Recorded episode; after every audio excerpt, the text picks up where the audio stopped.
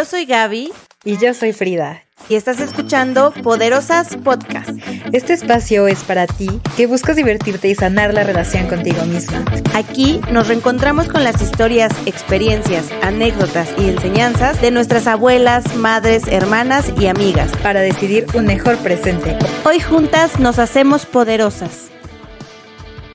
Hola poderosas, yo soy Gaby. Y yo soy Frida. Y como cada semana estamos aquí para platicarles chismes de la semana. Chisme ajeno es lo que nos nutre, nos mantiene vida, vidas vivas. Vivas, chisme de todo tipo, nuestro, ajeno. Y justamente ya pensando en cómo darle acá el, el giro a este chisme, eh, el día de hoy, poderosas, vamos a platicar acerca de mujeres poderosas. Vamos a tener una sección de mujeres poderosas en las que les vamos a platicar, así como les contamos nuestro chisme, pues les vamos a contar el chisme ajeno. Para que anden con todo, también enterándose del chisme. Para de... opinar, opinar más que nada. ¿Juzgamos? No, no juzgamos. Opinamos, que es otra cosa. Para opinar, hacer un análisis, obviamente no periodístico, solamente de nuestra humilde opinión y de, pues ya saben, aquí metiéndole terapia a todo porque la terapia es lo nuestro. Y el día de hoy vamos a platicar de una figura bastante importante y relevante para todos los mexicanos, aunque muchas veces no nos guste, que es Frida Kahlo.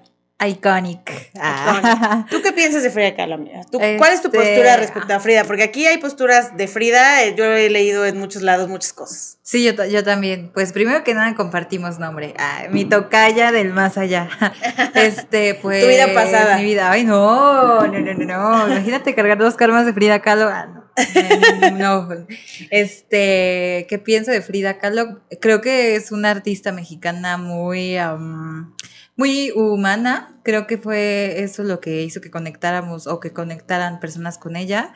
Eh, en cuanto a talento, sí es talentosa, pero creo que es un ejemplo de que hay otras cosas que pueden definirte como, como una persona que, que conecta con personas, no necesariamente con el talento, o sea, como con cuando saben más de tu vida, se enganchan.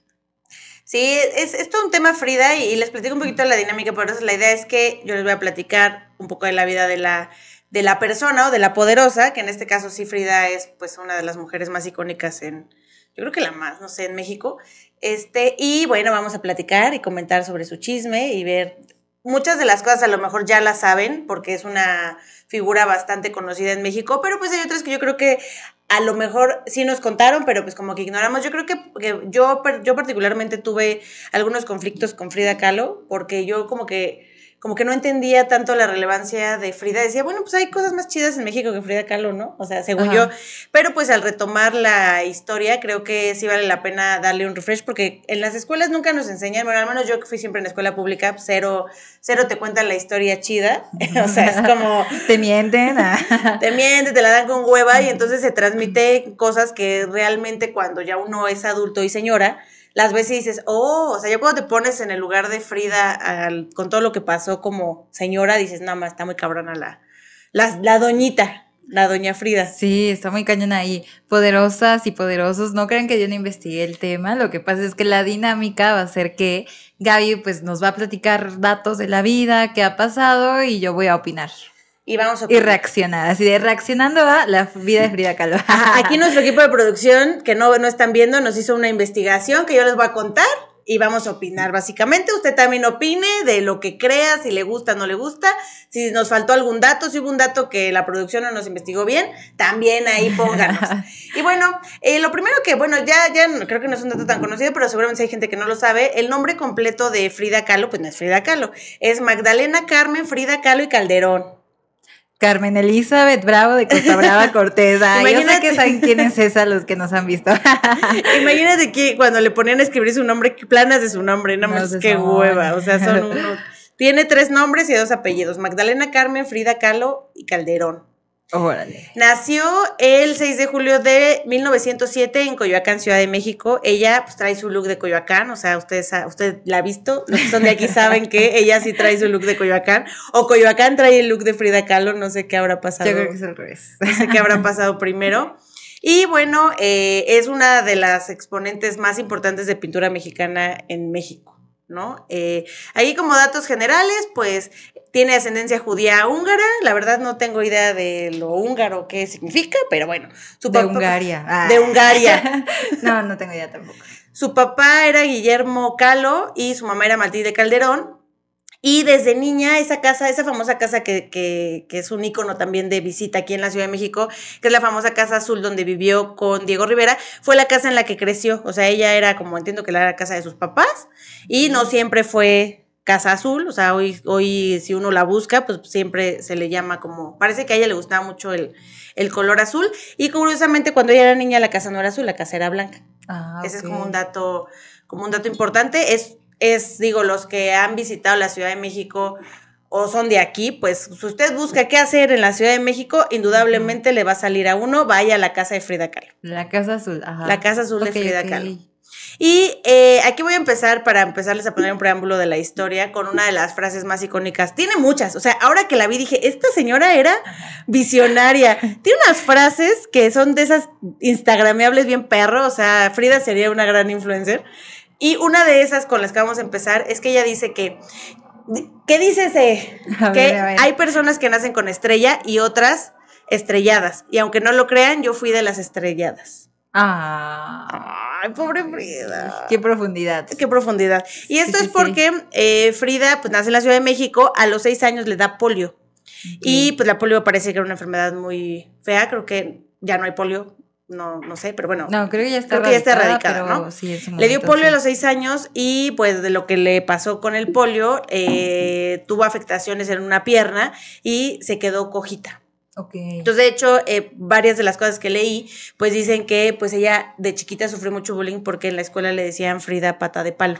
Oh. Porque pues tenía su piecito malito por la polio. Ah, ok. O sea, pero no era como que tenía o sea, no era como que le habían amputado una pierna y tenía, no, o sea, era como que nada más así. Lo que pasó es que le quedó como una pierna más chiquita que la otra. no sé muy bien por qué la polio y le hizo eso, pero pues le quedó una pata chueca y entonces pues como caminaba Le decían Frida pata pero no, ahí no tenían absolutamente nada que ver con, con, con, que le quitaran la pata y nada.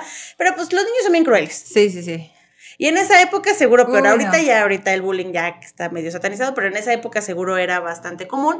Se le recomendó que de, derivada de su condición tuviera que hacer a fuerza actividades físicas justamente para equilibrar el, pues para reforzar, supongo, o, pues como parte de la rehabilitación que tenía que tener de su pierna, pues le pidieron que pues hiciera muchas cosas físicas, pero aún así, pues desde ahí, pues desde los seis años, le empezó a ir mal en la vida a la Frida. Sí, pobre. Sí, nació estrellada, tiene razón. Sí, nació, ella nació ya mal.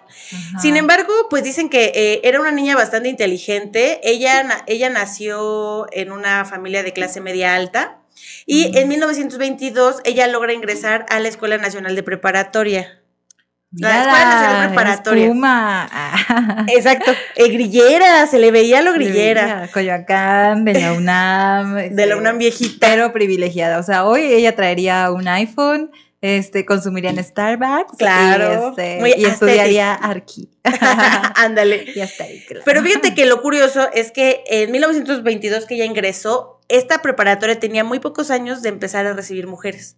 Ah, ok. Entonces, cuando ella empezó a estudiar, era pionera del estudio en la preparatoria y eh, marcan que cuando ella ingresa, había solamente 35 mujeres estudiando la preparatoria versus 2.000 hombres.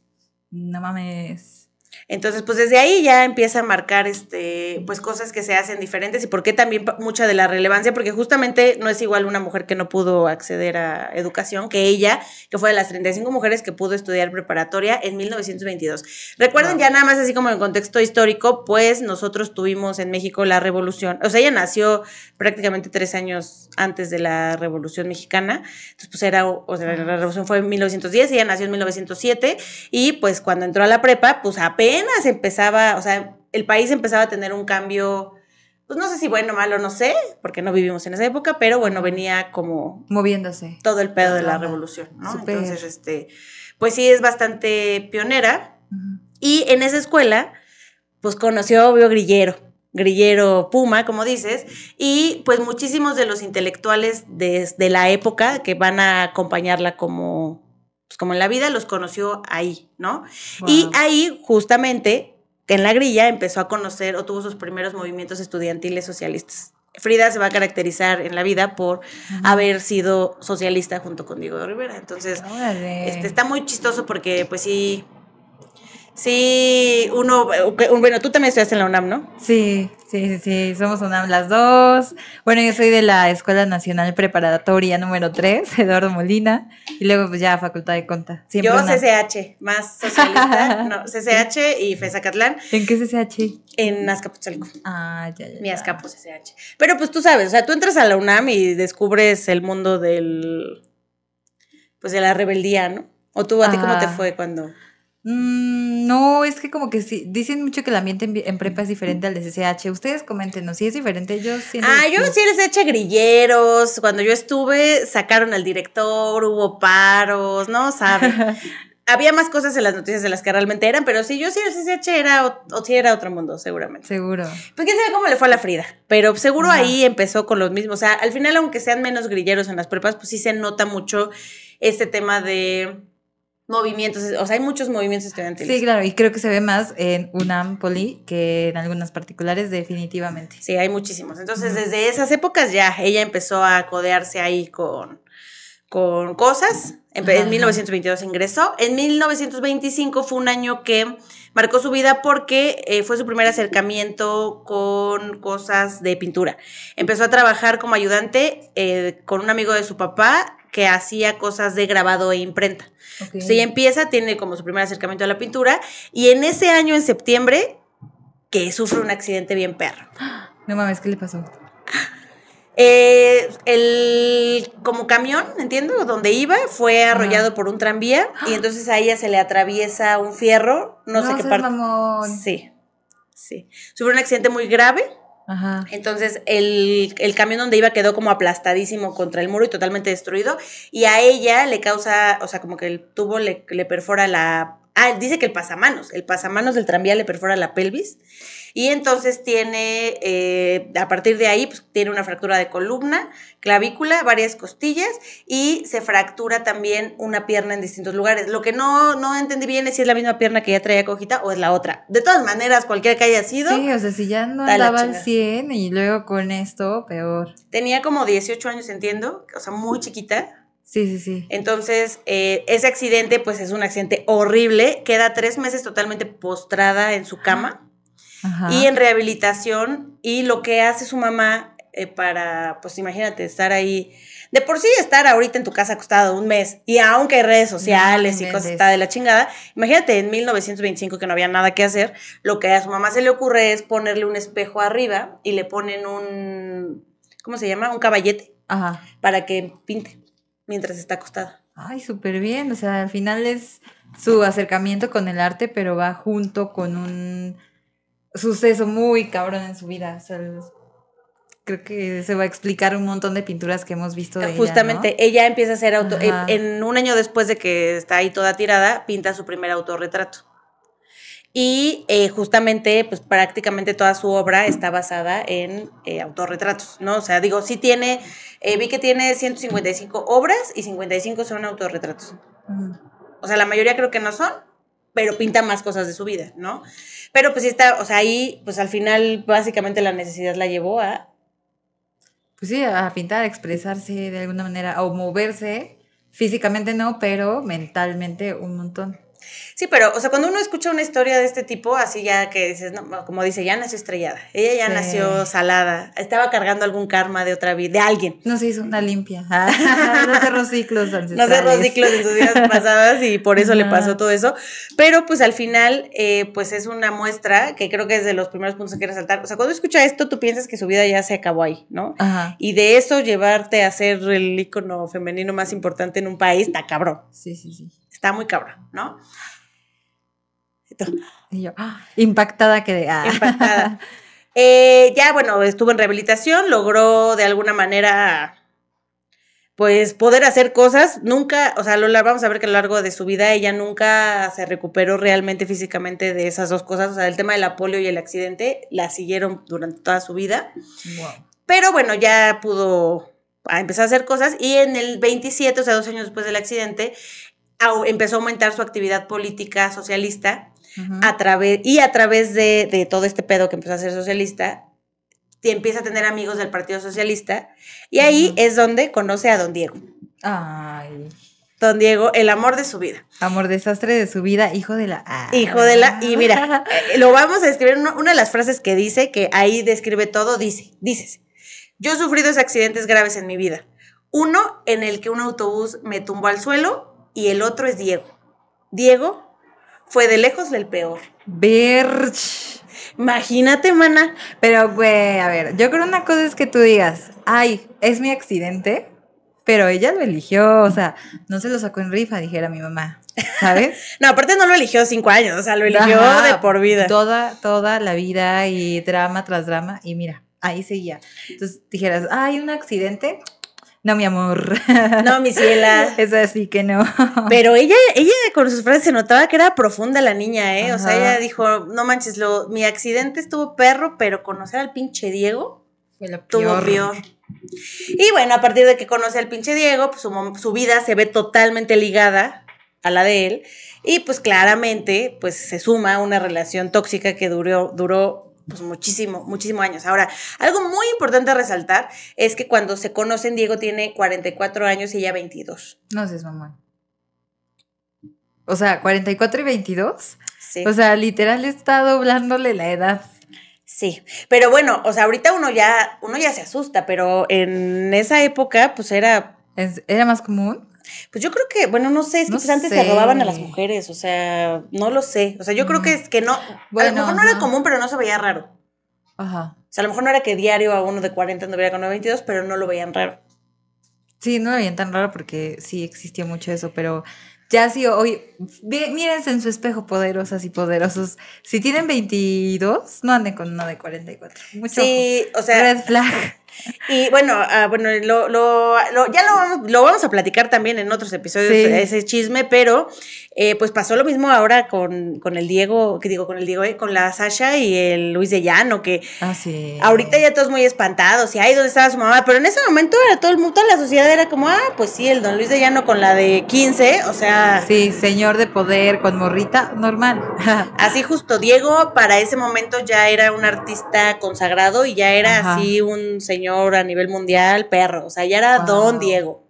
Entonces, pues, en ese momento pues, seguramente no, o sea, yo pienso que para todos era como al revés, ¿no? Como que pinche honor que el pinche Diego. Sí. Pero aparte el Diego feo, como él solo, feo, Sí, sí, sí. feo, no, no sé. Y aparte no. por cómo la trató, pues más feo, Ah, o tan feo por dentro como fue por como fuera.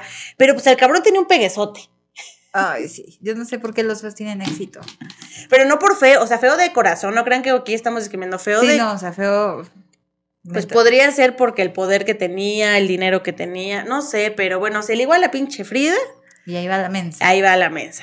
Y bueno, eh, parece que para Frida, ah, digo al inicio y seguramente durante toda su vida, Diego fungió como una figura de autoridad. De hecho, la- como, que, como que de las cosas que, que podrían pas- haber sido, que, que por las que Frida se, se amarró más al Diego, es porque pues al final Frida era pintora, ¿no? Él era Ajá. uno de los exmuralistas más importantes en esa época.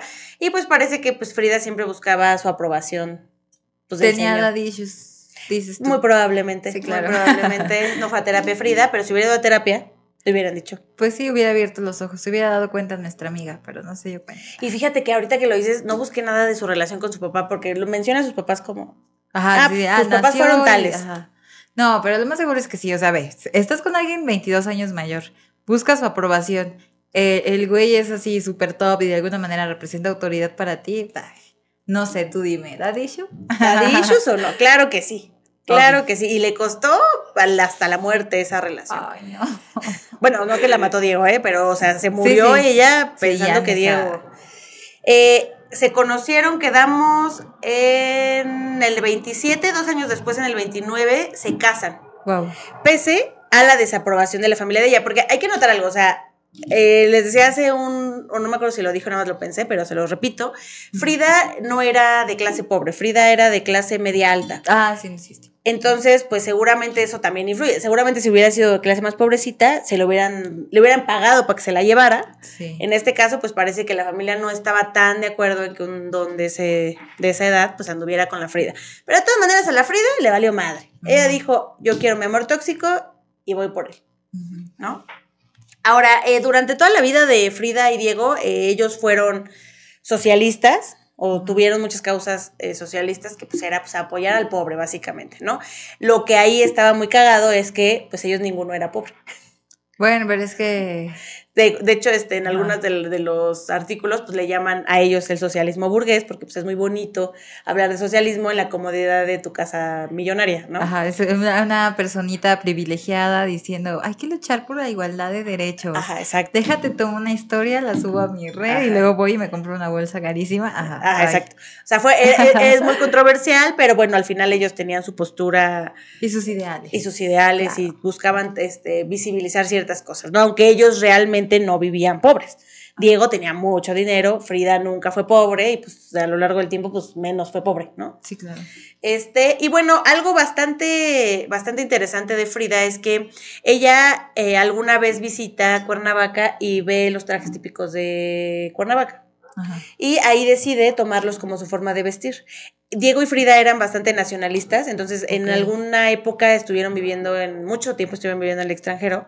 Y bueno, una, una manera eh, de mostrar su nacionalismo era pues mostrar la cultura mexicana. Entonces este, Frida decide vestirse con trajes típicos porque no hay nada más mexicano que vestirse como mexicana. Obvio. Y pues parece que funcionó porque pues la imagen que actualmente tiene el mundo de un mexicano es Frida. Ajá, y, y tienen como en cuenta todo su onda folclórica, su vestimenta, sus estilos al pintar, los colores. Sí, pues parece que lo hizo a propósito para Luna. Lo hizo a propósito para enseñar pues México. Ajá. Y funcionó, o sea, le funcionó bastante. O sea, gracias Frida porque pues ahora Nos diste visibilidad, gracias, Free. Donde quiera que estés. Ay, sí. donde quiera que estés esperemos que en una mejor vida porque la que te tocó en esa estuvo No, de la estuvo mal. chingada. Sí, sí, sí. Y bueno, eh, otra, Frida, eh, pues ya desde antes empieza a pintar, empieza a tener este, visibilidad. Digo, no sé ahí qué tanto, no lo, no lo dicen así, o sea, seguramente la figura de Diego ayudó muchísimo también a que la- las obras de Frida se vieran, porque él ya era don Diego.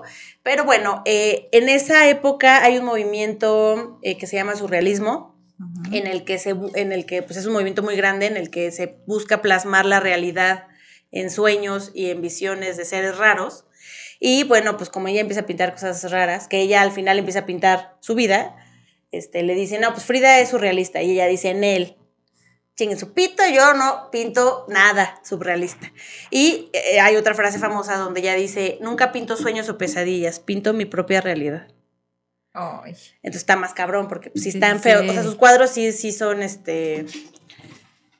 O sea, como que, digo, al final el surrealismo lo que buscaba era, o lo que se era hacer cosas como.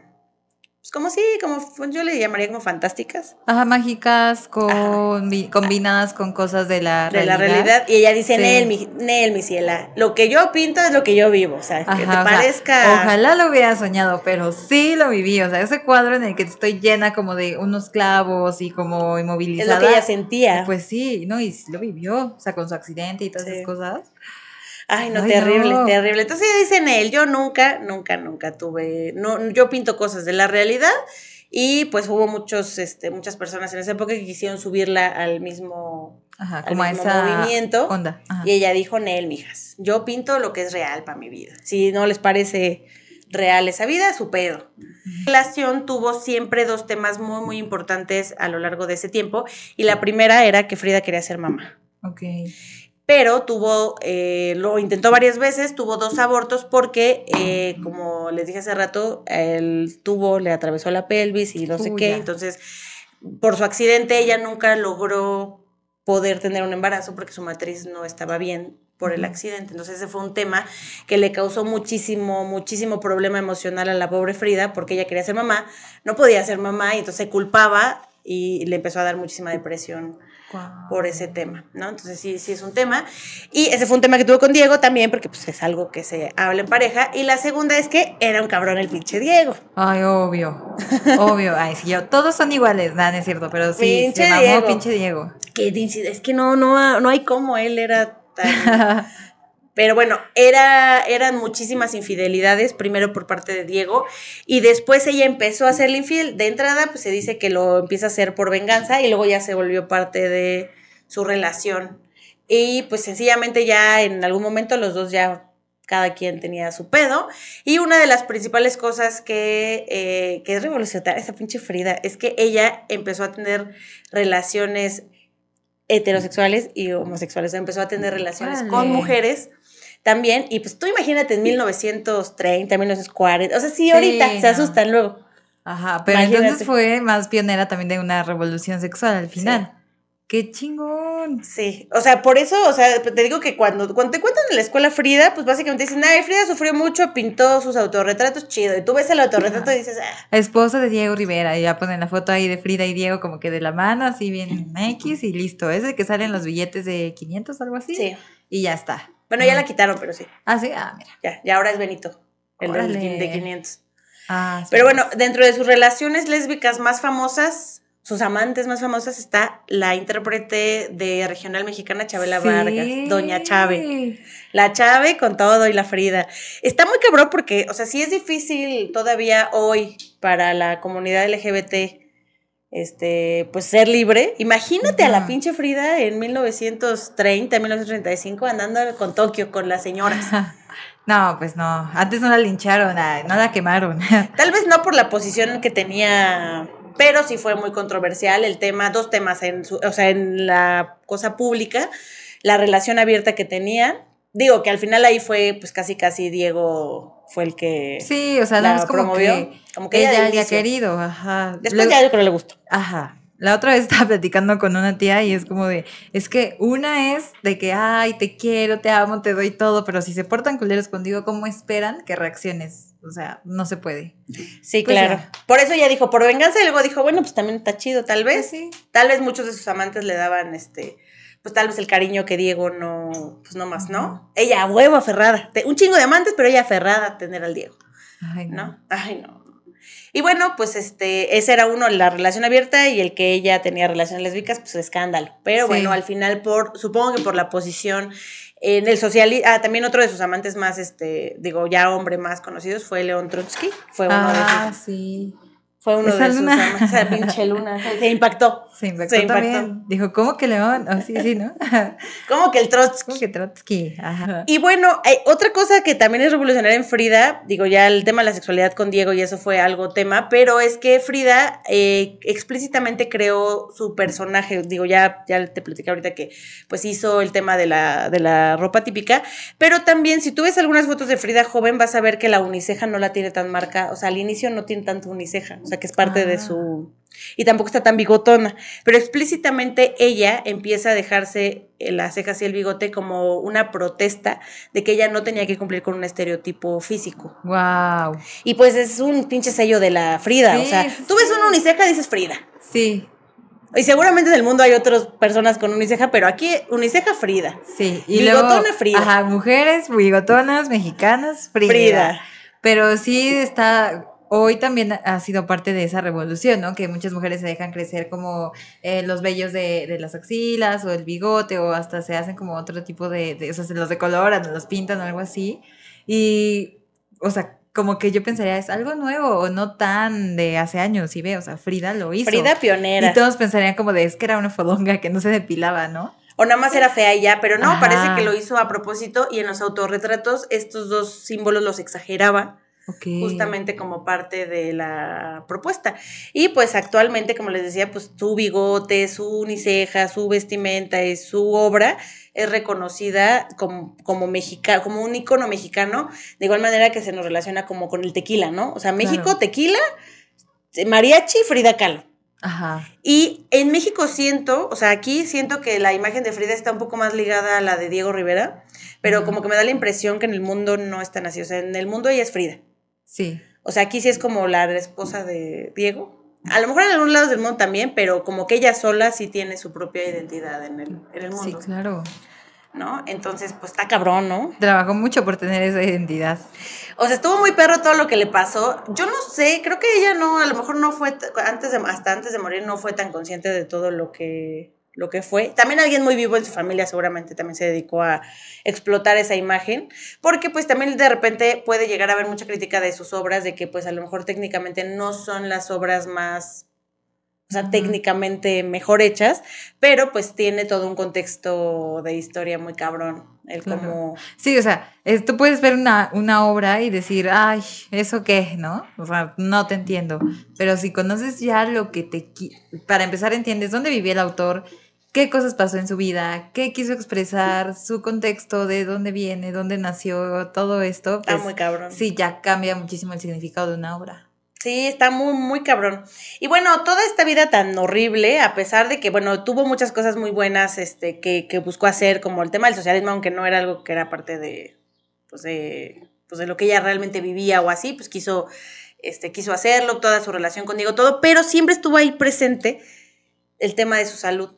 Y pues justamente, pues porque ella sufría mucho dolor y consumía muchas cosas, pues lo que hacía para para sentirse mejor, pues era echarle al drink. Pues me drogo. Ah, también, también. Drogas y drink. Ok, ok. En teoría parece que las drogas ya eran, ya era como que las que le daban, o sea, además, como pues que nada más tenía que echarle un poquito más de la dosis que le daba normalmente para estar más drogada, pero pues consumía mucho alcohol y muchas drogas, es lo que se dice, por el dolor que tenía, pues físico y emocional. O sea, está muy cabrón. O sea, todo el, mira, el, el Apolo, el accidente, marido infiel, no, no. Sí, no, no. Relaciones abiertas, porque yo creo que, mira, seas eh, comunidad LGBT o no, o sí, lo que todo eh, te pega emocionalmente. Entonces, tener una relación abierta, yo creo, no está fácil de llevar. O sea, porque somos humanos y hay vínculo y hay afecto. Y, además, Si, no fue por como un acuerdo, no fue porque los dos llegaran y dijeran, vamos, ¿cómo ves que tenemos una relación abierta? Fue como, ella tenía su ilusión. Si quería ser mamá, seguramente ella a lo mejor en su cabeza quería. A Diego como el papá de sus hijos, o lo que quería que fuera, y no fue.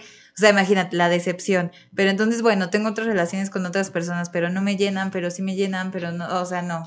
Pero tú dices, pero ¿qué hace ahí? O sea, luego dices, ¿qué hace ahí? Pero luego tú dices, ay, es que yo he sido, ya lo, yo he sido Frida, chinga. Que ahí, aferrada, ahí, el trauma, ahí, ahí. Ah. Y se echó una frase, pero mira, ching, otra, mira, yo traje pura frase de chingona. Puso, quise ahogar mis penas en licor, pero las condenadas aprendieron a nadar. Ah. Dijo, pues sí me empedo bien Frida mi patrona. Patrona Frida. Tiene unas, pero de canción, de, canción de Jenny Rivera. Sí, sí, yo pensaría que era Jenny. Jenny mi patrona y Frida mi patrona. Si tú crees que eso era lo peor, no. Lo peor, una de las cosas que más le rompió la madre a Frida es que no era que Diego fuera infiel, sino que le fue infiel con su hermana menor. Está perro. Aparte que cabrón, no, o sea, si de por sí ya le dolía la infidelidad en general, ahora imagínate que te salgan tu, hermana, también perra, ¿no? Sí, también.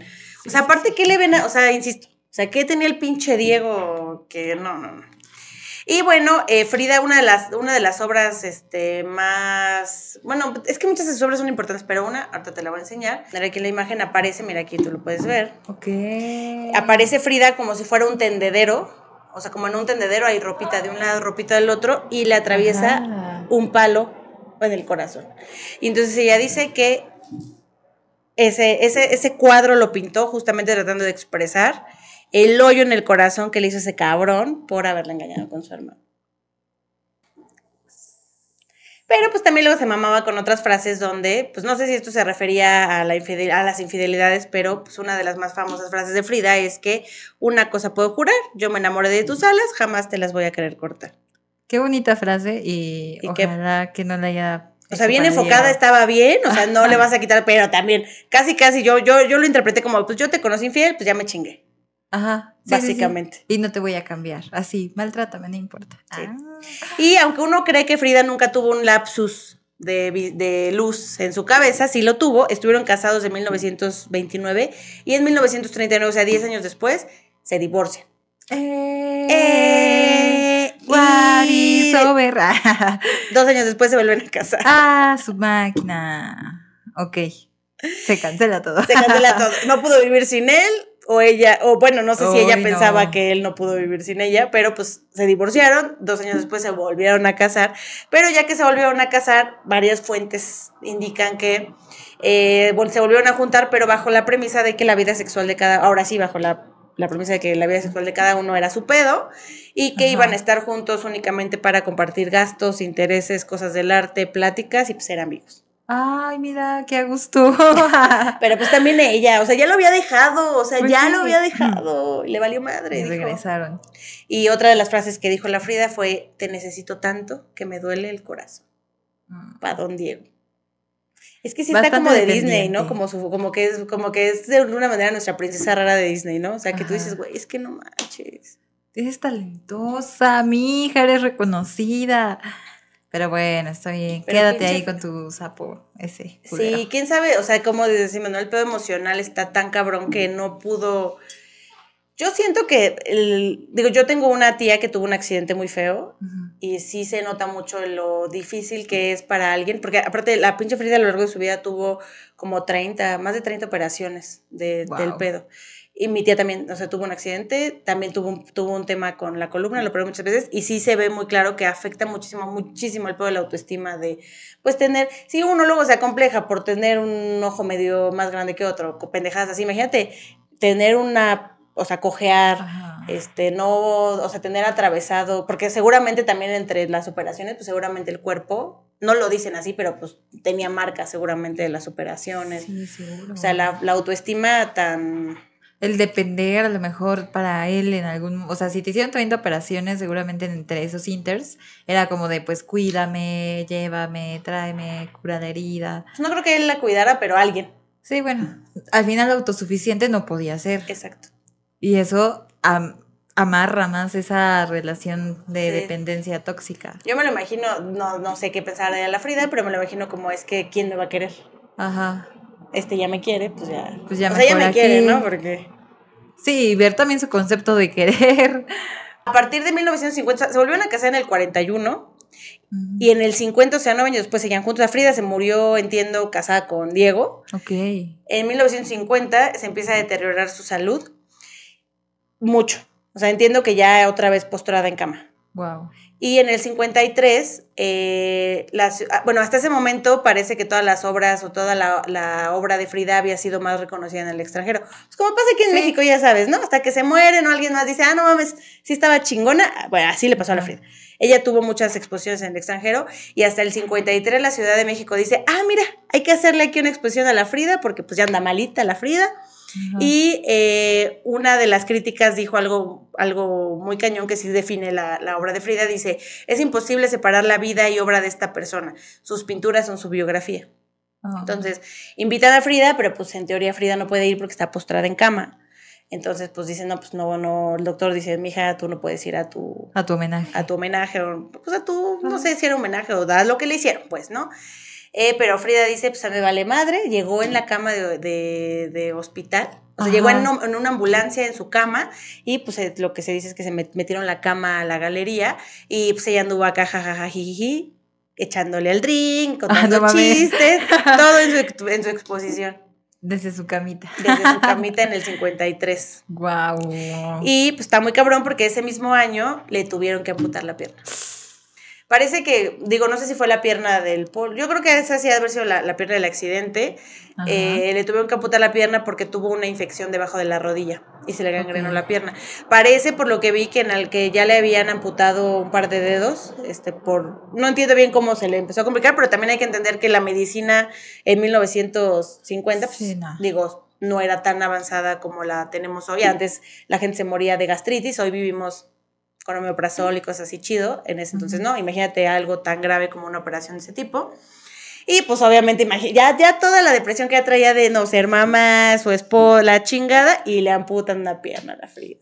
Fuck. Entonces pues se deprimió más. Sí, seguro. Y ahí ya no hay, ya no hay este, como ya no se cuenta tanto de qué pasó con el Diego, pero yo me imagino que el Diego andaba en su vida, pasándola chido. Sí, en su onda, seguro. Y estaba grande, porque mira, Frida cuando ya poco antes de morir, pues yo creo que ahí tenía como unos 45 años, Ajá. 45, 46. Y el Diego le llevaba 20. O sea, el Diego ya andaba, para esa En los época, 80 casi. No. No, Ah, en Como en los los 70 y algo. 70 y algo.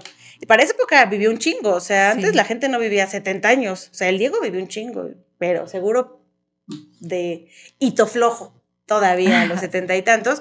Ya no se sí, menciona tanto. eh, y se sumió en una súper, súper, súper depresión, mucho. Y en el 54 Fri- Frida eh, explícitamente escribió en uno de sus diarios que tenía ideas suicidas. Y pues sí, entra al hospital eh, porque intentó quitarse la vida. Dos veces. Wow. Pero de todas maneras, en uno de sus diarios puso que la única razón por la que ella no quería morir era porque en su vanidad creía que Diego la iba a necesitar. Ay, bueno, pues mira, le salvó la vida.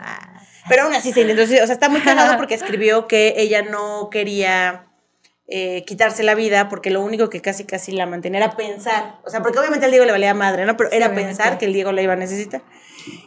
Y de todas maneras tuvo dos intentos de suicidio que no funcionaron, entró dos veces, la hospitalizaron por el mismo motivo. Parece que lo que hacía era tomarse más de las pinches drogas que le daban, pero pues no, no, más no jalaba. ni eso le pasaba a la pinche Frida, ni eso le dio la vida de... Pero de todas maneras, ese mismo año eh, murió. Tra- eh, le dio una embolia pulmonar, tenía 47 años cuando Súper jo- bueno, súper joven hoy, en esos años, pues, Pues a lo mejor... no tan mal. Pero el pinche Diego bien vivito y ahí coleando el cabrón. chingada. Es que luego yo digo, ¿por qué la gente mala, grosera, que hace mal, así, cabrón, no le va mal? O sea, le va Sí. chido. Y la gente que es como que, pues no sé, a lo mejor más sensible, más emocional, más tranquila, más buen pedo, mira, todo lo malo. Y dice, Sí. no, algo lo va a pagar, lo va a pagar. Y dices, pues ¿cuándo? Pues cuando, porque a ver, no vamos a negar, Diego, o sea, Diego como, como artista, pues fue un artista, es un artista bastante importante para México. Pero era un cabrón. Ujú. Pero pues digo, también la pinche Frida era mensa, ¿no? O sea, también... Sí. Ya lo platicamos en el episodio de relaciones tóxicas, para que exista un tóxico, una relación tóxica, tiene que haber dos tóxicos. Sí. O sea, Diego también fue muy tóxico con ella. Y bueno, pues se murió. La Frida a los 47 años se murió y tres años después su casa se hizo museo. Ok. Y como decíamos al inicio, actualmente es uno de los lugares más visitados en la Ciudad de México y recibe más de 200 mil personas al año. Uno, o sea, ahora, si usted no ha ido a la casa de Frida Kahlo y quiere ir, tiene que meterse a la página y hacer cita. O sea, uno no puede llegar a la casa de Frida Kahlo a a ver, y ya. meterse. No, hay un lugar donde uno compra sus boletos para un día y un horario particular. Uno no puede llegar como se le da la gana. Ok, ok. Entonces es un lugar bastante visitado porque pues México es un lugar muy turístico y pues la Ciudad de México de las principales atracciones es la vida de Frida Kahlo y Diego. Rivera. Y luego dicen que en esa casa también vivió este Trotsky, ¿no? Y que ahí era donde, como que hubo una época, no sé si sea chismecito por ahí que escuché que ella, pues como que no salía mucho, pero entonces él cuando vino a México se quedó con ella ahí. Pues era su amante. Sí. o sí. Yo no sé si vivió ahí, pero sí, al menos cerca sí. Sí. Porque hay, eh, también en Coyoacán está la casa de ese güey. O sea, uno de los. Ah, mira. de lo- hay un museo que es el- la casa de Es verdad. No sé si en algún momento vivió ahí, pero pues era su chiquito. Sí, claro, seguro sí ahí se quedaba. Era su chiquito bebé y a lo mejor por ahí empezó el, el tema. Y un dato curioso es que ya independientemente de, de si era mujer o hombre, Frida fue la primera artista latinoamericana en, 19 en sobrepasar en 1990 la barrera de un millón de dólares sobre alguna de sus obras. No, mames. ¿En qué año? En el 90. Güey, imagínate. Un millón de dólares. En el 90 se vendió, sí, ¿no? Se vendió una de sus obras en un millón de dólares. Y fue la, primer el primer- la primera artista. O sea, no, ningún hombre tampoco había tenido una obra vendida en ese momento. Y en 2021, eh, un cuadro que se llama Diego y yo, que aquí te lo enseño para que lo veas. Está horrible. Es, digo, para las que nos están escuchando Spotify, es la cara de Frida y en la frente se pintó un Diego con tres ojos. Esa es la obra, en resumen. Diego tiene tres ojos porque no sé. Frida eh, aparece su cara llorando. Y esa obra en 2021 se vendió por 35 millones de dólares. No seas mamón, pero imagínate eso ya que estás muerto. O sea, ya. Ah, pues su familia va de vivir a toda madre. Sí. La, Frida no vivió pobre nunca, pero. No, pero ya los que le siguieron. Es que sería rockstar sí. la pinche Frida. O sea, imagínate, Frida vive ahorita. O sea, con, esa, con ese contexto, con redes sociales. Ya, influencer, viralísima, este, no, no, no, pero pues ni modo, no le alcanzó. Y bueno, Frida, pues la relevancia de Frida, pues es muchísima. Tú a cualquier estado de la República, que cualquiera, el recuerdo, hay algo de Frida Kahlo. Sí, sí, sí. No importa si es Yucatán, Oaxaca, Baja California, sin duda te vas a encontrar un cuaderno, una postal, un algo de Frida o alguna de sus obras. Y en el mundo, ¿no? En el mundo. Mi, mi cuñada estuvo viviendo en Polonia eh, como año y medio y pues prácticamente las exposiciones mexicanas que llegaron a Polonia, pues fue Frida Kahlo. Wow. Frida Kahlo. Tiene eh, películas, muchas biografías, fue, como ya dijiste hace rato, fue imagen de los billetes de 500 pesos. Y para los que no sepan, la- lo- la el Banco de México elige la imagen de los billetes Ajá. de acuerdo a personajes que ubique la gente. Wow. O sea, para que seas un Sí, pinche sí. billete es porque estás perro. Porque todo México te conoce, sabe quién eres. Lo malo es que lo pusieron con el Diego. Y bueno, ya para finalizar, una de sus obras, eh, la, una de sus obras más relevantes o la más relevante es Las dos Fridas, que está en el, en el Museo de Arte Moderno. Está en el Museo de Arte Moderno, nosotros la vimos hace poco en, en uno de los videos que hicimos. Es esta, se llama Las dos Fridas. Ah, ok, ok, ok. Y la idea es que, eh, de la idea de, esta, de estas dos Fridas es que la Frida, la, la Frida del lado izquierdo es una Frida que trae un vestido blanco y todo, es la Frida antes de Diego. Wow. Y la del lado derecho es la Frida después de Diego. Reconstruida del Cora. Y en la del lado derecho ya trae su traje típico, trae su ceja, si lo ves, hasta en la ceja está más marcada su ceja.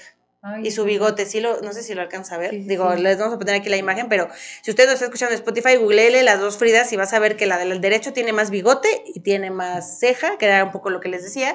Y la de la izquierda, que es la de antes de Diego, trae como un tubito con sangre que se corta con tijeras. Ajá. Entonces, la idea de eso es que, pues, esa se está desangrando, de tal manera que mientras más tiempo pasa, más desaparece la Frida antes de Diego y solo queda la Frida después de Diego. Ok, ok. Muy profunda la Frida. Con algunas cicatrices, bueno, como con el hilo, la vena ahí, Ajá. ok. Esta amiga, este episodio de la Frida, ¿qué piensas? Ya después de todo este conocimiento que estamos dejando, porque todos aprendimos aquí, o sea, yo la verdad es que de, de releer, de lo que me pasó la producción y todo, la verdad es que sí creo que es una mujer bastante importante para nosotras, debería. Sí, es bastante importante y que sea lo que no tienen que hacer. Todo lo que Frida hizo, no lo haga. No, bueno, hay muchas cosas que sí hay que hacer. Ella al final creó una, una imagen, que eso fue, o sea, Ah, sí. de alguna manera, pues dijo, yo quiero verme así, yo quiero que se me perciba así, y lo logró. Trabajó en su marca personal. Tips, trabajen ustedes en la suya. Tan así que la pinche fam- o sea, aparte nunca tuvo hijos, no sé si- quién tenga los derechos de su nombre, no sé, Ajá. pero esa cosa que hizo es para que vivan sus sobrinos y los hijos de los hijos de los hijos de los hijos. Sí, Porque pero... No, adelante, adelante. no va a dejar de ser un icono mañana, o sea, Sí, no, las regalías que paga la imagen de esa, de Frida Kahlo, pues, está- están cabroncísimas. sí. ¿Cómo ves, amiga? No, amiga. ¿Qué te pareció el episodio de Mujeres Me Poderosas? gustó mucho. Creo que este, todos tenemos un Diego, también ya lo habíamos dicho una Sí. vez en relaciones tóxicas, vayan a ver ese link. Este, y no se esperen a morirse o no se esperen a, a llegar a ese nivel de, pues, de tener una relación sin tener una relación ahí medio rara, mejor terminen a tiempo. Y creo que es también un ejemplo de mujer luchadora. O sea, porque le pasaron tantas cosas, era como para que sí, ya, o sea, tiras la toalla. No sé, ya que vas a estar pensando en hacer arte después de todo lo que te está pasando. Es que Frida era la Shakira de su época, ella monetizando con sus Sí. cuadros, ¿eh? O sea, ella dijo, ¿qué hago? Lo que sé hacer, pintar.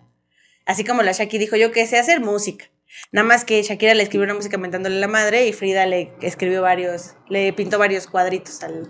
Sí, sí, sí. Dedicados al ¿Y Diego. escuchaste la nueva canción de Crónimo? Está muy ya, bonita. está linda, la Shaki, la Shaki. qué lindo que, o sea, mucha gente de, ay, ya, ¿cuánto pasó? Y le sigue dedicando canciones, güey, déjenla. Es su manera de expresar, es su manera de vivir Pero un entendí, duelo. según yo entendí que esa era para sus hijos, ¿no? ¿O no? Sí, sí, sí, Sí. pero también dicen como que, ay, no, este, es que ahí también le tira indirectas. Y yo, "Ay, ya. Pero es que Frida y bueno, y la Shaki ahora, este, creo que demuestran que al final el arte es muy, pues lo que el artista quiera decir, o sea, Sí. ¿de qué más? O sea, estaría muy raro que el artista pintara sobre cosas que no entiende o escribiera sobre cosas que no entiende. Generalmente, pues escriben y, y- o pintan o cantan desde lo que ellos viven. Entonces, pues la Shaki está viviendo eso y muchas otras veces ah, ah, también lo que dicen, pues cuando estaba muy feliz con el Piqué hasta le compuso canciones y le cantaba y la chingada. Pues ya, ¿no? La Frida nunca tuvo ese momento bonito, pero pues ella fue consistente Sí. y narró todo lo que ella sentía a través de los cuadros.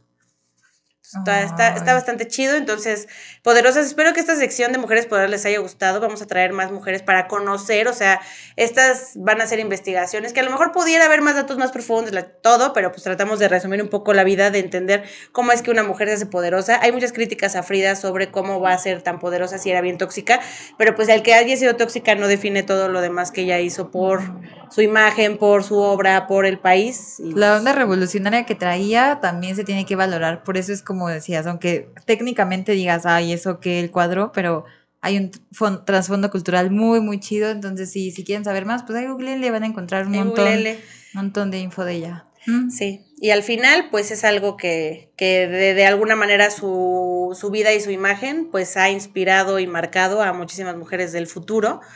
Y sigue, lo sigue haciendo la pinche Frida. Pinche muy perrilla ella. Y sigue monetizando, aún ya muerta. mucho. Y bueno, poderosas, pues hasta aquí este episodio de Mujeres Poderosas. Eh, recuerden seguirnos en nuestras redes sociales, comentarnos y pues ahí contarnos más este, acerca de si ustedes saben más datos de, de Frida. O si quieren que investiguemos de alguna mujer poderosa, también lo podemos hacer en particular. Y si nos quieren contar su historia, también la vamos a contar. Obviamente, si quieren, pues anónimos. Si no, pues hasta las etiquetamos, ¿verdad? Ándale, Como ustedes quieran. Es que hay unas historias. Sí. Este chisme porque ya es conocido, pero hay unos así también que no es de gente famosa. y también están buenos. Eh, ah, pues me siento más inteligente, Gaby, gracias. Ay, no, sí, yo también. Pues no, pues yo lo investigué para el episodio. La verdad es que yo antes también les digo, no sabía tanto, pero bueno, esperemos que les haya gustado y eh, nos vemos la siguiente semana. Yo soy Gaby Yo soy Frida. y esperamos que después de este episodio te vaya siendo más tú, más Hasta la próxima.